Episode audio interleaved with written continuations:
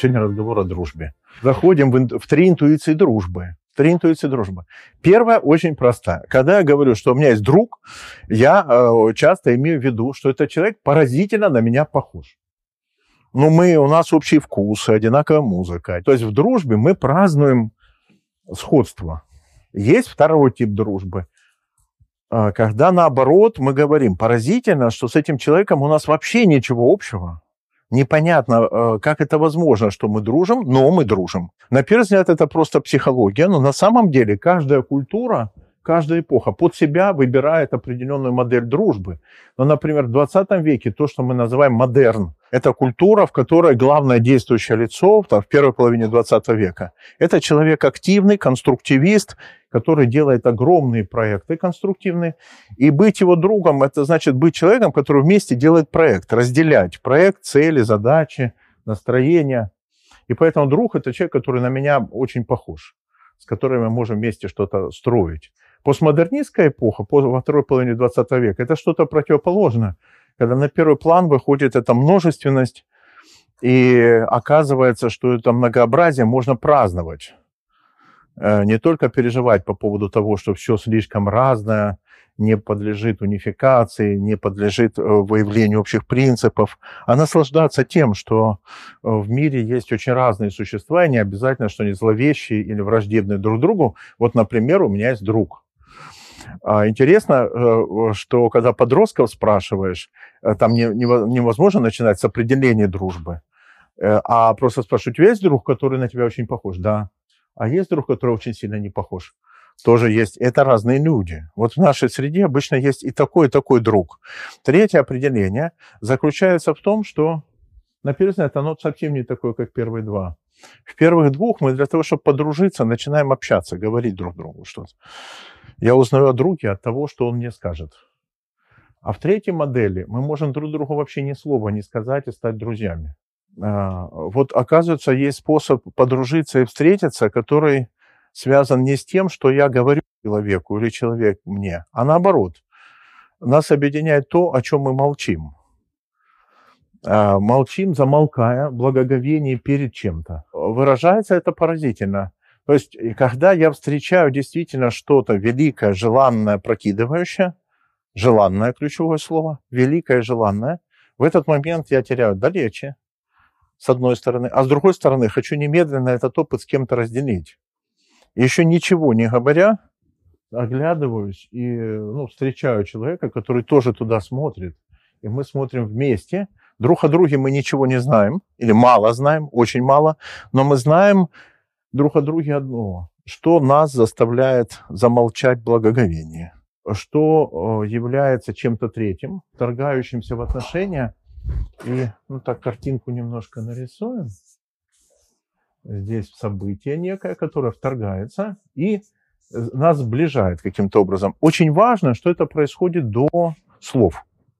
До слов. Эти точки происходят до слов. То есть за нашу дружбу может, можем отвечать не мы сами, а вторгающееся событие, которое опрокидывает меня, благоговение и, о чудо, кого-то другого. Благоговение, конечно, немножко странное слово, давайте выберем что-нибудь попроще. Трепет тоже сентиментально, но что делать, очень понятно. Э, происходит что-то значимое для тебя, и ты не можешь оторваться от этого, понимаешь, что это ценно. И парадокс этих вещей в том, что, с одной стороны, я должен трепет сохранить, не нужно об этом никому говорить, а с другой стороны, хочется разделить. И вот этот тот, с кем я разделяю, это друг. Вот смотрите, вот собака, вот кошка, вот слон, вот человек. Вопрос детский и дурацкий. Что отличает взгляд животного от взгляда человека? Но вот какие списки вы не читая, не будете читать, очень редко вы там встретите такой наглядный совершенно признак э, заключающийся в том, что у людей большие белки. Э, и э, как это объяснить, что у людей белок огромный, а у животных нет совсем? Ну или очень маленький, очень маленький, несущественный. Это все описал английский э, антрополог, том, лингвист Томас Элло, который все это исследовал в книге «Истоки человеческого общения». И он настаивает на том, что вот этот размер белка связан с тем, что есть фундаментальный жест человеческий, без которого мы не можем строить коммуникацию. Вот традиция передается от одного поколения к другому э, через простой жест. Мама, глядя в глаза ребенку, делает так. И потом она должна проверить, что ребенок посмотрел туда, куда мама смотрит. Это настолько для людей, это челночный взгляд, настолько принципиально для человеческого мозга, на него сверху, как на программу апгрейдом, становятся язык и мышление. Если эта функция не работает, то потом будут и с языком, и с мышлением проблемы. И если это не работает, это аутический спектр, там надо разбираться, как это вышло, но это совершенно фундаментальная операция, осуществляющаяся без слов. И настолько важно, что если даже человек полностью парализован, вообще у него ничего не движется, он, даже, он должен это уметь сделать глазами, так, чтобы другой человек как можно большем расстоянии смог понять, что происходит с его глазами. Да? И это настолько важно, что э, эволюционно начинает увеличиваться белок. А вот животным это не нужно, людям нужно. И что это за движение? Это ровно то движение, из которого рождается дружба. Это когда я смотрю на что-то с восхищением, замолкаю, теряю дар речи, приостанавливаюсь, но глазами показываю, что происходит.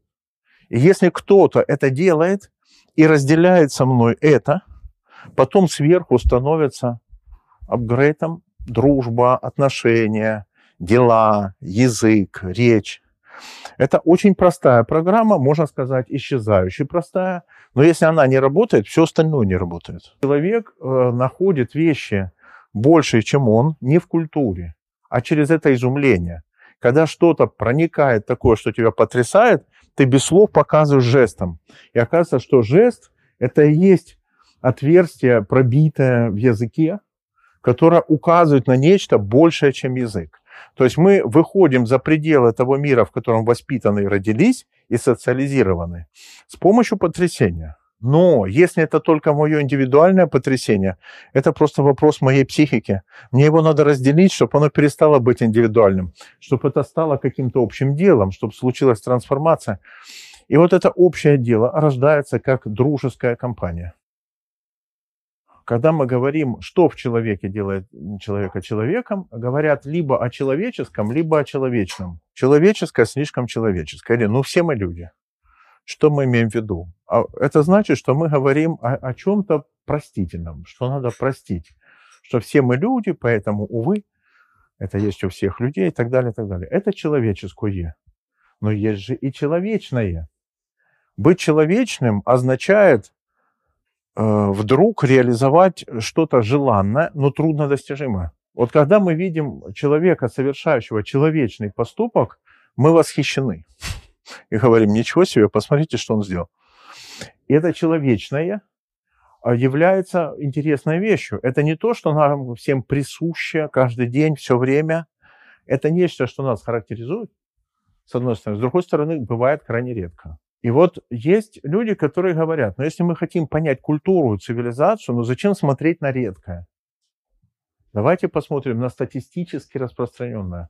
И это очень интересный для нас феномен. Почему? Потому что, с одной стороны, для, э, в обычном использовании сегодня быть ценным и быть статистически упоминаемым одно и то же, а с другой стороны, наш путь счастья и наш путь удовлетворения и желанного связан с редкими вещами. Поэтому разговор о дружбе, разговор о дружбе принципиален, потому что дружба – это всегда разговор о предельно редком. Дружба бывает, настоящая дружба бывает крайне редко, очень редко, почти никогда. Но от того, что она бывает редко, это не значит, что она не ценная. Разговор о дружбе возвращает нам огромную тему. А, тему того, что на жизнь можно смотреть двумя способами. Либо через статистические массивы данных, либо со стороны редко происходящих, но постольку, поскольку происходящих, то ценных событий. Если это бывает хотя бы один раз в жизни, то это уже другая жизнь, например. Вот в этом смысле разговор о дружбе – это всегда разговор о человечности, которая бывает редко, но желанно. Прежде чем э, разобрать три истории, Мишель Монтень. Был такой прекрасный французский писатель эпохи Возрождения. Был знаменит разными вещами, но а, и дружбой, которая с ним случилась. Он однажды встретил молодого человека, а, с которым у них вспыхнула дружба, длившаяся 4 года. Потом этот человек умер. Монтень э, переживал смерть друга так, что написал очень много о природе дружбы, философии дружбы и так далее. Обычно, когда говорят о дружбе, всегда цитируют эти места. Потому что кажется, что в европейской культуре вообще не было человека, который в дружбе бы разобрался лучше, чем Монтень. Цитата из Монтеня, совершенно поразительная.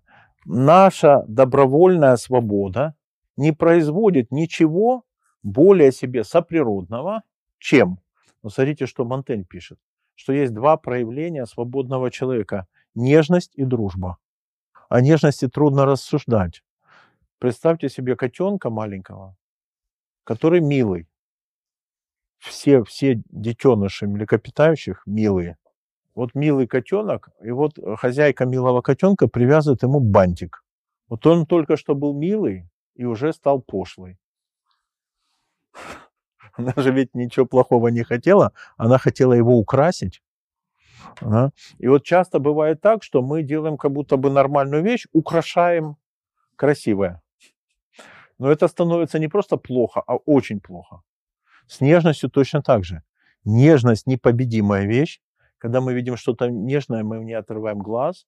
Но как только мы начинаем об этом говорить, это часто напоминает вот этот бантик на котике который все портит. Поэтому это есть вещи, о которых мы вообще предпочитаем молчать, несмотря на то, что они очень значимы в нашей жизни. Да? И вот нежность одна из них. А, я сейчас вам собираюсь сообщить несколько богословских сюжетов, но посмотрите на них не как на богословские, а как на сюжеты, которые лежат в основании европейской культуры. Вот сюжеты, они евангельские, но они о природе дружбы. Ну, во-первых, мы живем в мире, в котором сам Бог однажды людям сказал, я назвал вас друзьями. Вот э, у нас же бывают разные отношения с людьми. Э, мы можем сказать, что это товарищ, коллега, э, партнер и так далее. Вот для Бога в отношении с людьми самое высокое, что он может сказать, я называю вас друзьями. Интересно, что люди обычно на это называние не тянут. А, мы, мы живем сейчас в таком мире, в котором люди часто говорят, я не понимаю, почему меня называют рабом Божьим. Есть какой-то природный бунт против вот, рабства, что кто-то тебя считает несвободным. И, но на самом деле очень интересно, что люди в отношении с Богом ведут себя сами э, либо рабские, э, либо как наемники. Это значит, что они что-то делают, если они думают о нем. Э, в предположении, что они делают, или чтобы он не врезал потом, это называется рабская позиция, когда человек что-то делает из страха наказания. И на, или наемническая, когда человек строит отношения с Богом в надежде на вознаграждение, что потом воздастся как-то это все. Вот во всех религиозных традициях эти позиции считаются слабенькие. Они есть, конечно, люди в них часто подвисают, в рабской и наемнической, но они слабенькие, потому что есть некая третья, сильная позиция. Это, это есть позиция, ее иногда называют сына или позиция друга. Человека, который э, все это делает не потому, что он надеется на вознаграждение или наказание, а потому что сейчас для него важно чувствовать эту жизнь, общение, любовь прямо сейчас. Если она есть, то все хорошо. Если нету, то какая разница, что будет в будущем? Эта позиция, она крайняя, и когда э, там написано «я называю вас друзьями», люди обычно к этой позиции не готовы. Они выбирают что-то попроще. И надежда связана с тем, что даже когда мы принимаем слабые позиции, э, Бог не соглашается на наши слабые позиции. Он продолжает к нам относиться с высокой позиции. Он готов нас воспринимать как плохих сыновей, очень плохих детей, но никогда как хороших рабов. Нам бы хотелось, чтобы он нас воспринимал, оценивал как более или менее хороших рабов, но для него очень хороший раб – это существенно хуже, чем плохой сын. А, и вот это зазор между другом, сыном или другом и прекрасным исполнительным рабом, Это, собственно, характеристика отношений с Богом, которая просто в основании европейской культуры лежит. Позиция на самом деле, ну, можно сказать, редкая, но она есть, и она все время действует. Описывается сценка. Христос пришел в Капернаум. Ну, в некий город пришел, там у него друзья. Петр, его теща. Он поселяется в доме. И все начинают туда идти.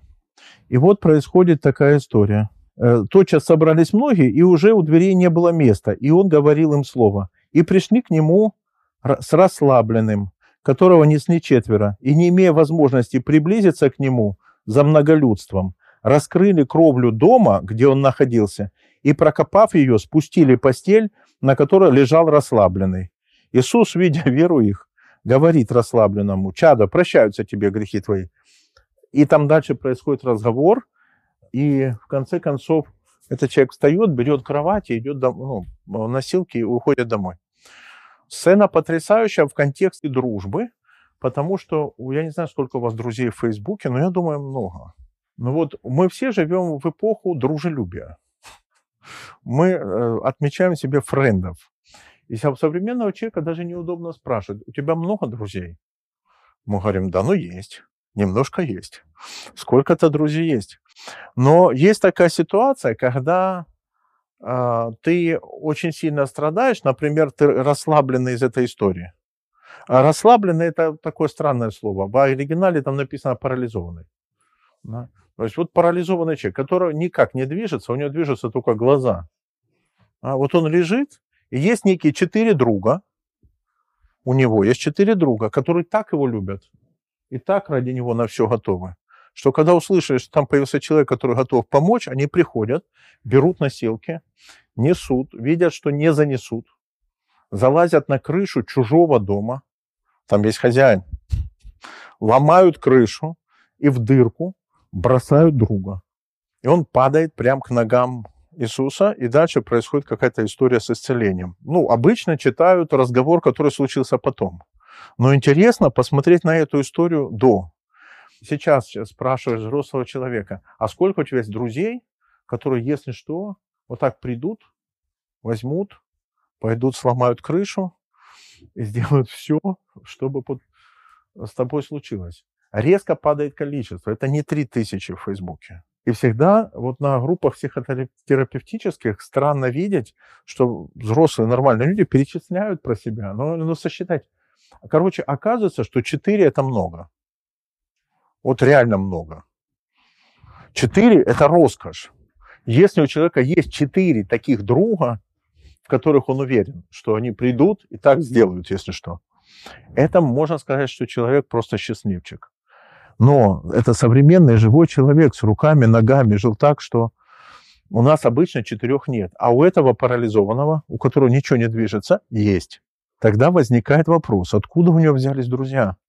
Нам кажется, что для того, чтобы появились друзья, мы должны что-то делать, действовать. А он не действует. Он парализованный. Что он такого делает, что у него друзья появляются, приходят к нему, уносят, готовы на все. Эта история замечательная, потому что оказывается, что дружба не имеет отношения к действию. А друзья возникают не потому, что я что-то делаю, а почему? Потому что он на них смотрит – как смотрит? Смотрит как друг. А, вот эта дружба, начинающаяся со взгляда, красивая, традиционная и древняя вещь.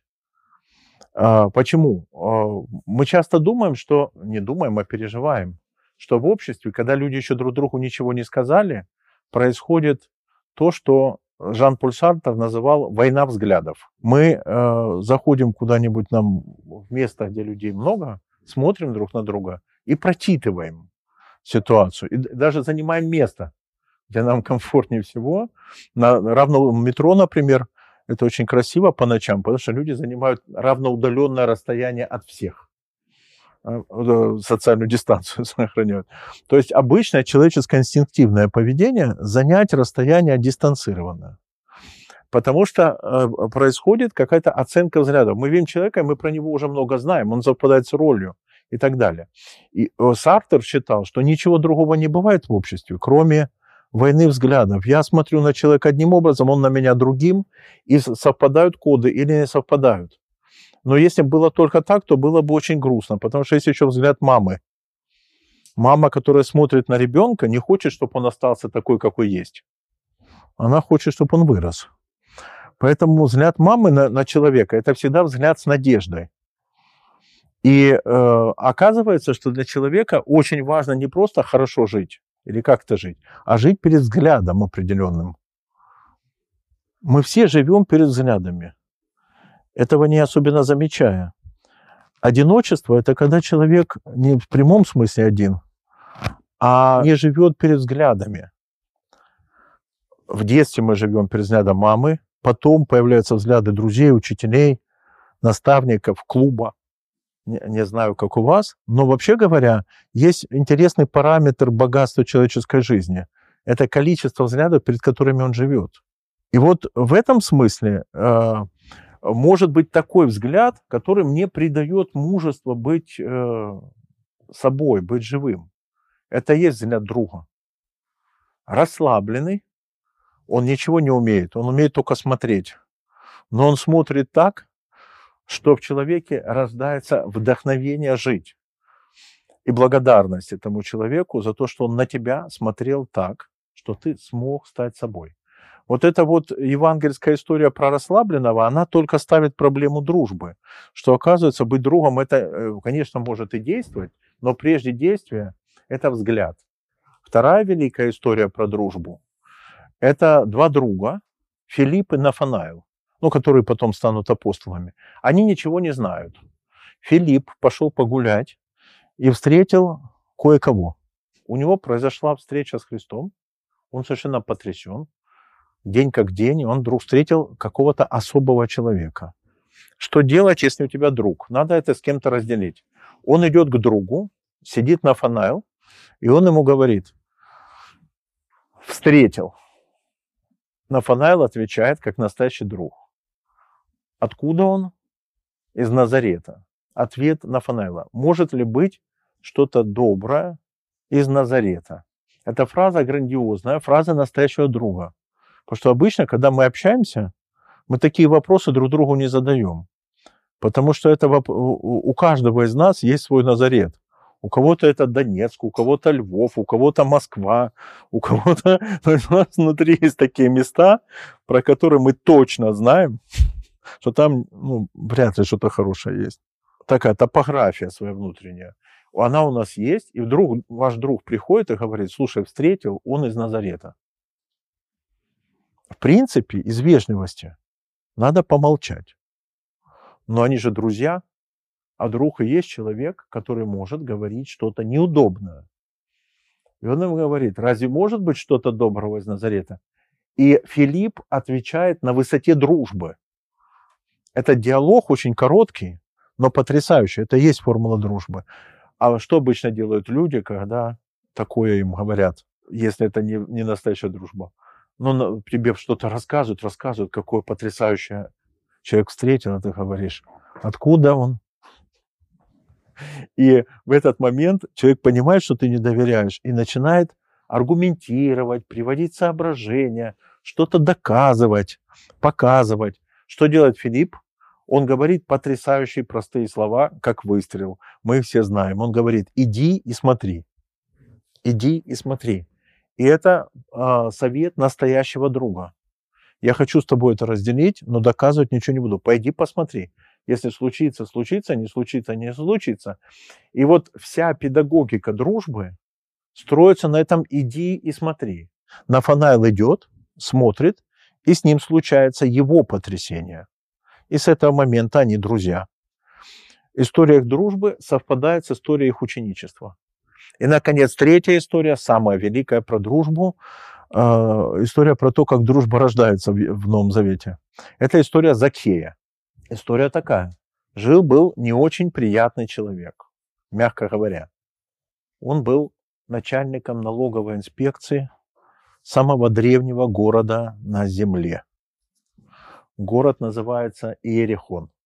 Жил он просто он э, брал налоги со своих, еврей, берущий налоги с евреев и отдававший оккупационным войскам, римлянам, сто, э, норму, столько, сколько они просят.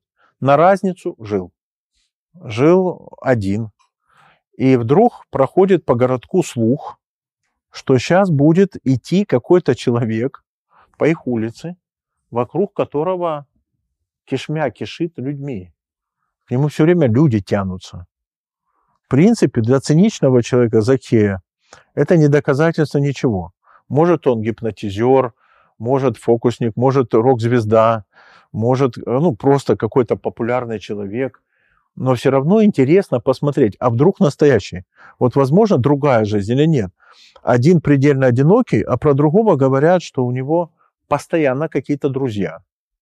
Постоянно какие-то друзья. И он предпринимает поразительный жест, архетипический образ для европейской культуры.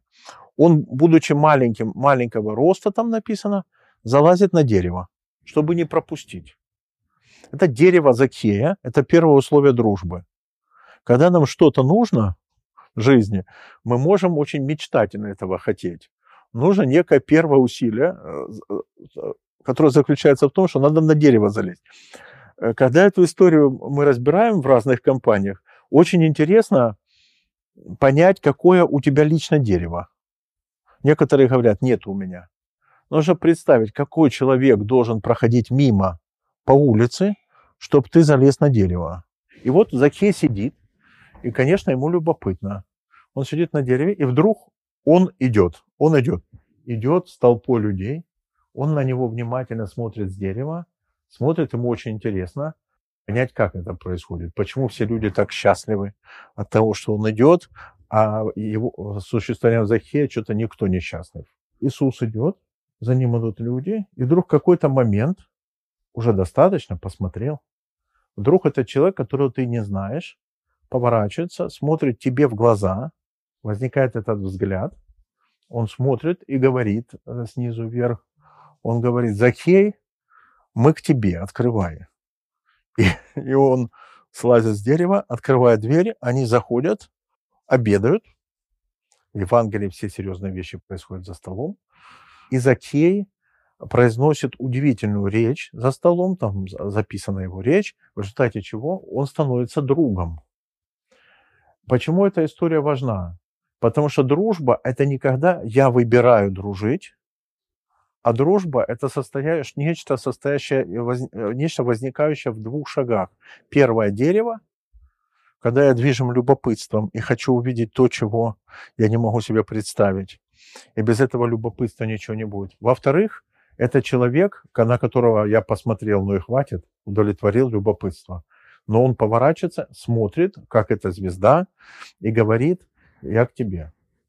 Вот интересно, что в европейской культуре этот момент празднования дружбы всегда происходит как гостеприимство. Вот эти все истории, они собирают в пучок э, понимание дружбы, которая, собственно говоря, из которого рождается европейская культура, наслаиваясь, как бы становясь сверху на античную.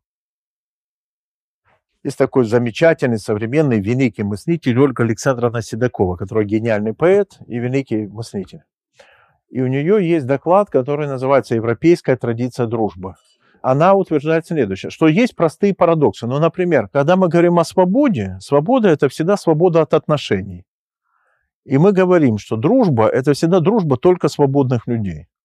Не бывает несвободной дружбы. Она строит такое рассуждение после массы примеров. Она говорит, о дружбе привычно э, говорят так. Друг познается в беде. Но друг Аристотеля, Данте, Монтеня, Лессинга, Пушкина не познается в беде. Он познается в радости. На перу, за чашей, беседой. Он познается в захватывающем интересе того, что он тебе сообщает. Соучастие в радости другого человека, как форма моей открытости, существенно превосходит, это поразительные слова – соучастие в его страдании, потому что требует большего величия души и большей человечности. А, когда мы думаем о друге, познающемся в беде и в радости, Мы обычно это представляем себе как симметричные позиции. Ну, в беде и в радости. Друг, он всегда друг. Она утверждает более сильную вещь. Отсутствие сострадания – это уже патологический случай.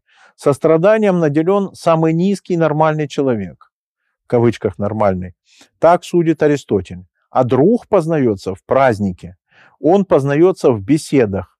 Он познается в том, что он производит, в кавычках.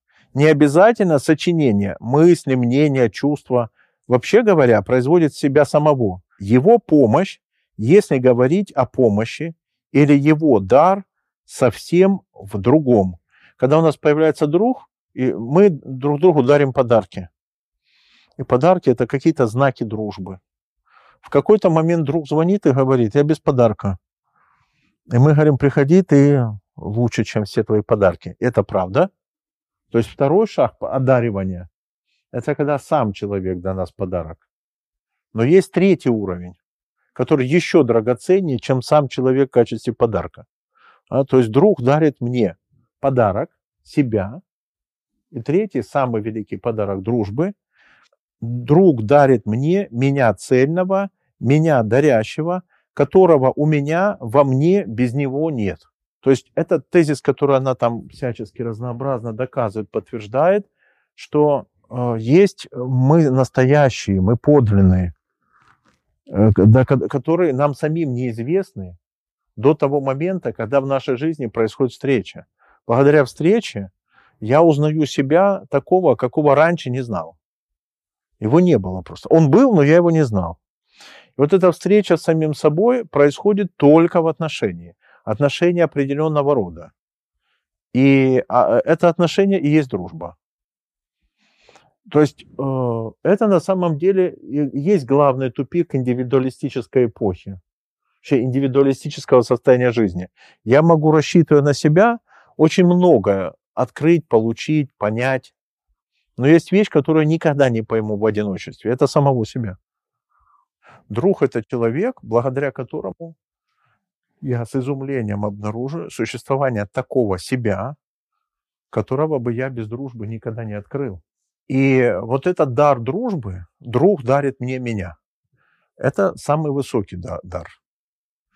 Собственно говоря, европейская теория воспитания, например, э, воспитания субъекта, воспитания взрослого человека, она построена на этой традиции дружбы. В дружбе Э, важны не ценности, важны э, события, которые происходят и возвращают нас к дружбе. То есть что-то должно третье вторгаться. Как это третье вторгающееся назвать? Я называю технически словом красота. То есть красота – это такого рода вторжение в мою жизнь, от которого я не хочу защищаться, на которое хочу отвечать, и которая делает меня живым. В этом смысле источником дружбы является совместно пережитый опыт красоты. И тогда, конечно, оказывается, что друг – это не человек, который предпринимает что-то, он предпринимает в ответ на вторжение красоты. Но первый шаг дружбы – это распахнутость, э, способность воспринять эту красоту, увидеть, не пропустить. Не пропустить события вторжения, которое делает меня живым и делает меня другом. Эта иллюстрация называется «Цветоч мира» картина. И это иллюстрация фразы «Се стою у дверей и стучу». Значит, что, почему для Ханта это формула жизни? Он говорит, что там за дверью живут люди. Там есть люди. Дверь, ну, стоит Христос, там Бог, и стучит. Но у двери нет ручки, а ее могут открыть изнутри.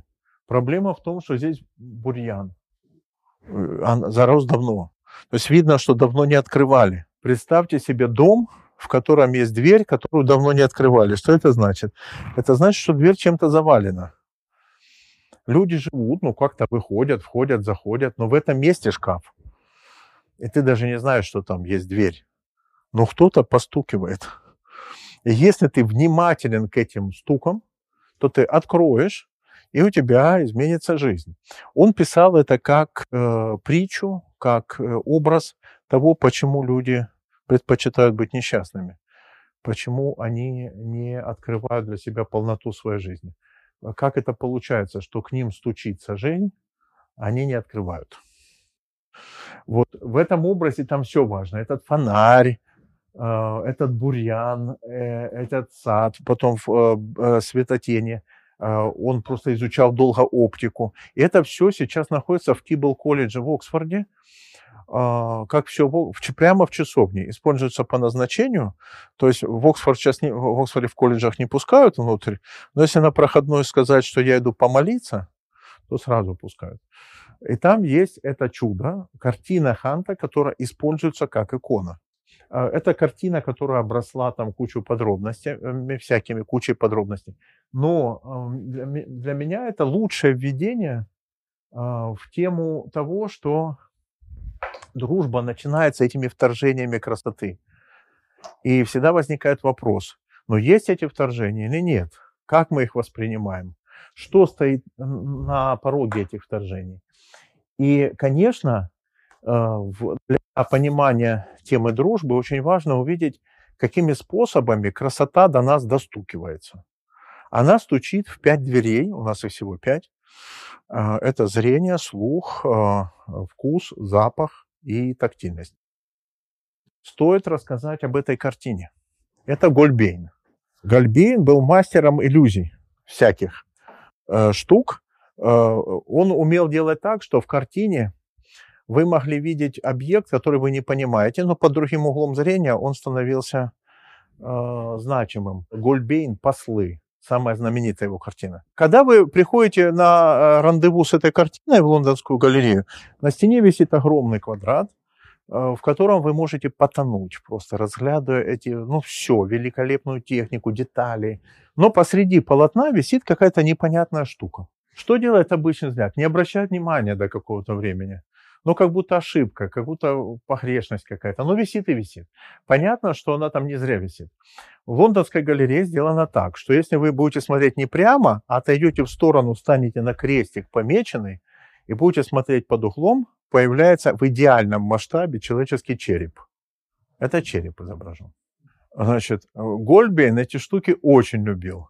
То есть мы смотрим на реальность, видим то, что видим. Что-то нас не устраивает, но ничего страшного, мы не обращаем внимания. И вдруг под каким-то другим углом а, зачем-то в воздухе появляется череп. Он считал, что это моменто море, что человек должен в какой-то момент увидеть, что вокруг нас висят какие-то вещи, такие, что если мы их увидим, мы уже не будем как прежде. Значит, здесь он делает более тонкую вещь. Это называется э, в русской традиции с карантина начавшийся «Мертвый Христос» висит в Швейцарии. Одна семья ему заказала картину, которая э, в храме должна была венчать сверху усыпальницу семейную. Там были такие горизонтальные ниши. Вот первый член семьи умер, второй, третий, четвертый, все закрыто великим искусством. А вверху Гольбинг, мертвый Христос. Ну, логично. Но картина жуткая, она должна была быть на высоте, и когда мы вот так смотрим, вы сидя смотрите, а, мы видим жуткую картину умершего Христа. Заказчики картины испугались и никогда ее туда не вешали. Перевесили в музей, она сейчас висит. А в 19 веке молодой Достоевский, более-менее молодой, приехал погулять. Он всегда посещал музеи. Она висела над дверью. А, сопровождавшие его дамы Одна в обморок упала и сказали, что можно веру потерять, смотря на такую картину. А Достоевский попросил стульчик у хранителей музея. Ему дали стульчик, он залез на стульчик, стал вот так, на, по горизонтали. И оказалось, и начал восхищаться. Альда Гойберн, Гольбейн, Айда молодец. Значит, почему? Потому что снизу это умерший человек, а с горизонтально это первые признаки воскресения. Рука, которая сжимает ткань, первые мгновения воскресения. Это картина о победе над смертью. И жизнь так устроена, что можно смотреть на одну и ту же жизнь под разными аспектами. Для кого-то это мрачная картина смерти, а для кого-то это победа жизни. И триумф, первые мгновения победы. У Достоевского эта картина появляется в романе «Идиот». Э, вот эту картину э, как ключ использовала Татьяна Александровна Касаткина, великий специалист по Достоевскому, и описала все эти истории. И что интересно, что, кажется, она права в том смысле, что Достоевский создает произведение искусства, которое вы вольны читать, как вам угодно. Вы можете прочитать это как историю неудачи, ошибки, когда все закончилось смертью, а можете прочитать под другим углом, как победу жизни, несмотря ни на что. Как первые ростки воскресения, несмотря на торжество смерти. Вот э, такого рода приемы и язык такого рода – это то, что есть в искусстве, и это работает с нашими привычками зрения. То есть э, видеть красоту – это не значит прочитывать на картине то, что там художник вложил, и с нами разговаривает, передает смысл. Видеть настоящую красоту – это переживать вторжение, когда мы ожидаем рассматривать, а с той стороны что-то действует на нас и притягивает. И из рассматривающих, наблюдающих, делает нас участниками. Вот эти обращенности зрения, вторжение в зрение, ответственны за то, что во всех языках есть два глагола. Смотреть и видеть, слушать и слышать. Потому что мы можем смотреть и не видеть, можем э, слушать и не слышать. Вот дружба рождается в этом зазоре между слушать и слышать, смотреть и видеть. А в Евангелии есть сумасшедшая совершенно история про то, как э, Христос одного слепого исцелял. Был слепой, он приготовил ему брение, плевал в глину, что-то смешивал, делал какой-то замес, а потом помазал глаза, омыл водой и спросил, что ты видишь? И он говорит, вижу людей, как деревья ходячие. Странная фраза. Он говорит, хорошо. Еще раз помыл, еще раз сделал брение, еще раз мазал, помыл, и тот стал видеть. Когда мы эту историю сегодня читаем, многие люди думают, что он в два хода человеку зрение вернул. Но есть толкование, которое мне очень нравится что он вернул ему сразу такое зрение, как у нас с вами. Но он его спросил, что ты видишь. Этот человек видел, что он плохо видит. Нам кажется, что мы нормально видим. А что значит, как деревья ходячие? Ну, значит, плохо видел. Ну, то есть видел какую-то кашу ходячую. Вот видел какие-то деревья. И он говорит, вижу, но плохо. Раз плохо, значит, надо лучше. Обычные люди удовлетворены тем, что не видят. И поэтому им лучше не надо. И как бы есть некое райское зрение, которое он ему вернул, более сильное. Вот эта история возвращенного зрения в два хода, а, она показывает, что в зрении есть такие ступеньки как бы. Но ступеньки какого рода? Мы часто говорим, что ну видеть, что тут сложно. Открыл глаза и смотришь, вот что-то ты видишь. На самом деле со зрением есть проблема, а, которую изучали гештальт-психологи в 20-е годы. Проблема очень простая – Проблема в этой картинке, самой великой картинке 20 века. Значит, рисуют картинку и спрашивают, что ты видишь, зайца, э, что ты видишь? Есть люди, которые говорят, вижу зайца, не говорят вообще, а просто видят зайца, который смотрит налево, а кто-то видит птицу, которая смотрит вверх. Третья сцена, когда ты уже знаешь, что там есть и заяц, и птица, но проблема в том, что человеческий мозг, зрение не может видеть одновременно и зайца, и птицу что в каждый конкретный момент времени ты видишь либо зайца, либо птицу. Эта метафора в 20 веке тревожила всех, потому что это означает, что мы никогда не видим реальность как таковую. Мы всегда видим мир как зайца или мир как птицу. Разные люди видят по-разному. И раньше они ссорились из-за этого, выясняя отношения. Теперь договорились, это называется принцип дополнительности, что видеть мир – это значит видеть как минимум зайца и птицу, но в разные моменты времени, переключаться. Смотрите, э, зайцем и, зайцем и птицей – очень важный момент. Тема 20 века, что когда мы хотим увидеть мир, мы его не видим. Мы видим то, что мы набрасываем на мир. Образы, гештальты. Мы набрасываем на мир, и кто-то видит зайца, кто-то видит птицу. Поэтому задача не в том, чтобы увидеть мир, как он есть, а в том, чтобы увидеть и то, и другое, научиться переключать богатство как бы в переключении, но все равно мы не видим. А это тревожит, потому что человек хотел бы быть реалистом, иметь отношения с реальным миром, а не со своими иллюзиями. И тогда спрашивают, а где реальность? Долго говорили, что реальность в переключении. Вот в этой точке переключения, когда не то, не все. Но это очень тревожащий подход, ненормальный. Потом стали говорить другое, что э, эта история работает до тех пор, пока мир пассивен и поддается нашим активным э, актам. Но на самом деле, кто сказал, что он пассивен? Иногда эта красота вторгается. И когда в нашу жизнь вторгается красота, несмотря на машину набрасывания, она, вторгаясь, рождает нас что-то ценное. А именно, всякая красота привлекательна. У красоты есть потрясающее свойство, которого нет у истины и справедливости. От, того, что я знаю, что истина есть, это не значит, что истина меня манит. От того, что есть справедливость, справедливость не манит. А красота всегда притягивает. Вот эта способность притягивать э, называется харизма. Харизма, харис. Дары красоты, да? Красота притягательна. Красота приводит в движение человека. И поэтому из трех э, больших слов истина, добро, красота нам всегда кажется, что великий истинное добро, а красота что-то как бантик у котенка. На самом деле, как только мы теряем силу красоты, мы теряем силу привлекательности. Мы теряем способность пойти за желанием. Поэтому красота – это первое. И тут, э, смотрите, э, вот эти, это тяжелые примеры э, с, с обратной перспективой, с Гальбейном. Еще один пример, который я вам хочу показать, и последний. Хм. Этот. Перед, перед Караваджо, перед Караваджо разминка. Слева картинки классического типа «Найди волка». Слева волк. Нашли? Есть. Фу. Значит, что в этом упражнении прекрасно? На вас смотреть что всегда виден момент, когда человек нашел. Даже на примитивной картинке всегда видно, вот он еще не нашел, а потом бац, и нашел. Он говорит, yes. Э, я однажды проводил занятия для очень маленьких детей.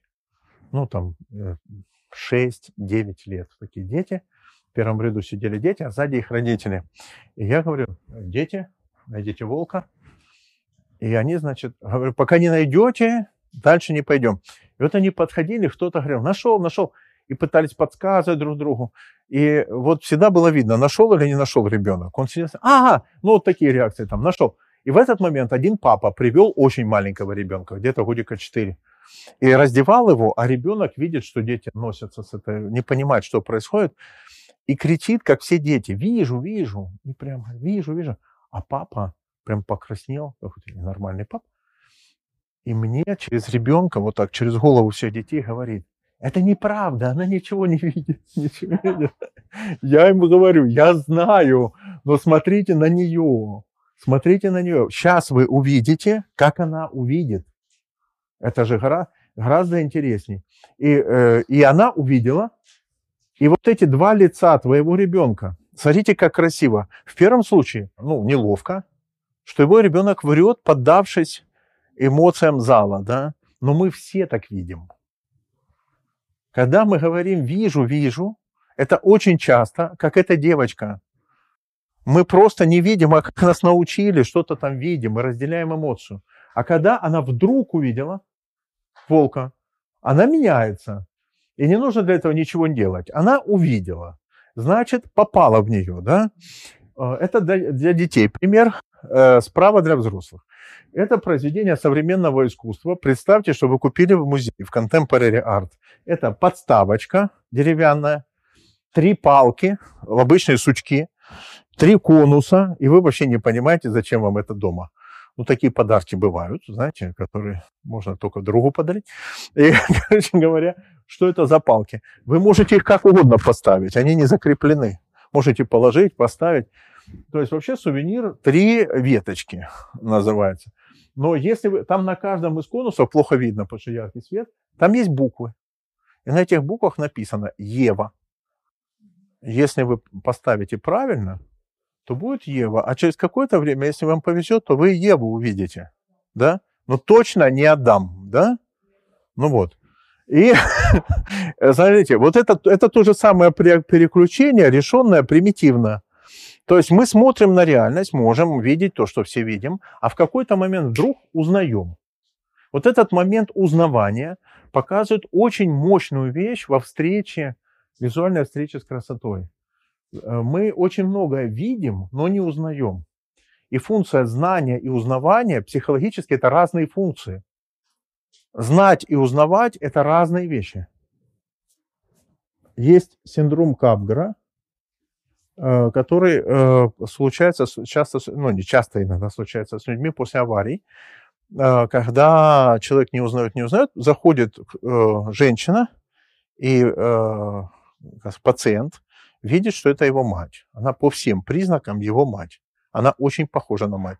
Проблема в том, что это не она. Он убежден, что это не она. И он встревожен, всем рассказывает, осторожно, это не мать и так далее. Это синдром Капгара, который означает очень простую вещь. Его пытались психоаналитически решать, как отношения с матерью и все такое. Оказалось все очень просто. В, в мозгу есть два центра знания и узнавания, и когда между ними разрушена связь, человек все знает, но не узнает. Это называется прозопагнозия, когда мы не узнаем лица. Мы видим, что это человек, но лица не узнаем. И вот эта функция узнавания очень важная. Надо спросить себя, почему мы узнаем. Это высшая форма узнавания, да, принятия визуального изображения. И э, с этой формой работал, работал Караваджо. Это первый в истории европейской живописи натюрморт. Молодой Караваджо написал и в Миланском музее хранится. Сейчас мы о нем не говорим. Обратите внимание на корзинку. Это взрослый Караваджо, э, величайшая картина «Ужин в Имаусе». А, значит, посередине Христос. Обычно, когда люди смотрят, они говорят, что-то не похож. Караваджо специально так сделал, потому что это сюжет Имауса о двух людях, которые справа и слева, там плохо их видно, стоит слуга. А, сидящие за столом. Кто эти люди? Это Евангелие от Луки, конец Евангелия от Луки, когда Христа убили. Его ученики убегают из Иерусалима в ужасе. То есть они рассчитывали, что пришел великий учитель, а учителя на их глазах убили. И они бегут к себе в родное село, где они не были три года. Село называется Имаус. Бегут, плачут, разговаривают друг с другом, ничего не понимают. К ним подходит некто третий. Мы, как читатели, сразу знаем, что это Иисус, а они не знают, они его не узнают для нас ключевой момент, что они его не узнают, но разговаривают. Они задают ему сложные вопросы, он прекрасно им отвечает на все их вопросы.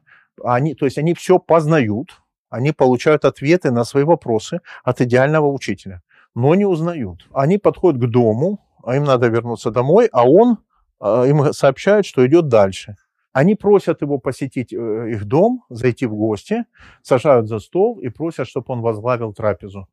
Он садится, разламывает хлеб, наша тема компания, разламывает хлеб, дает им, и в этот момент вдруг они узнают, подскакивают и бегут в Иерусалим рассказывать, что они видели воскресшего Христа.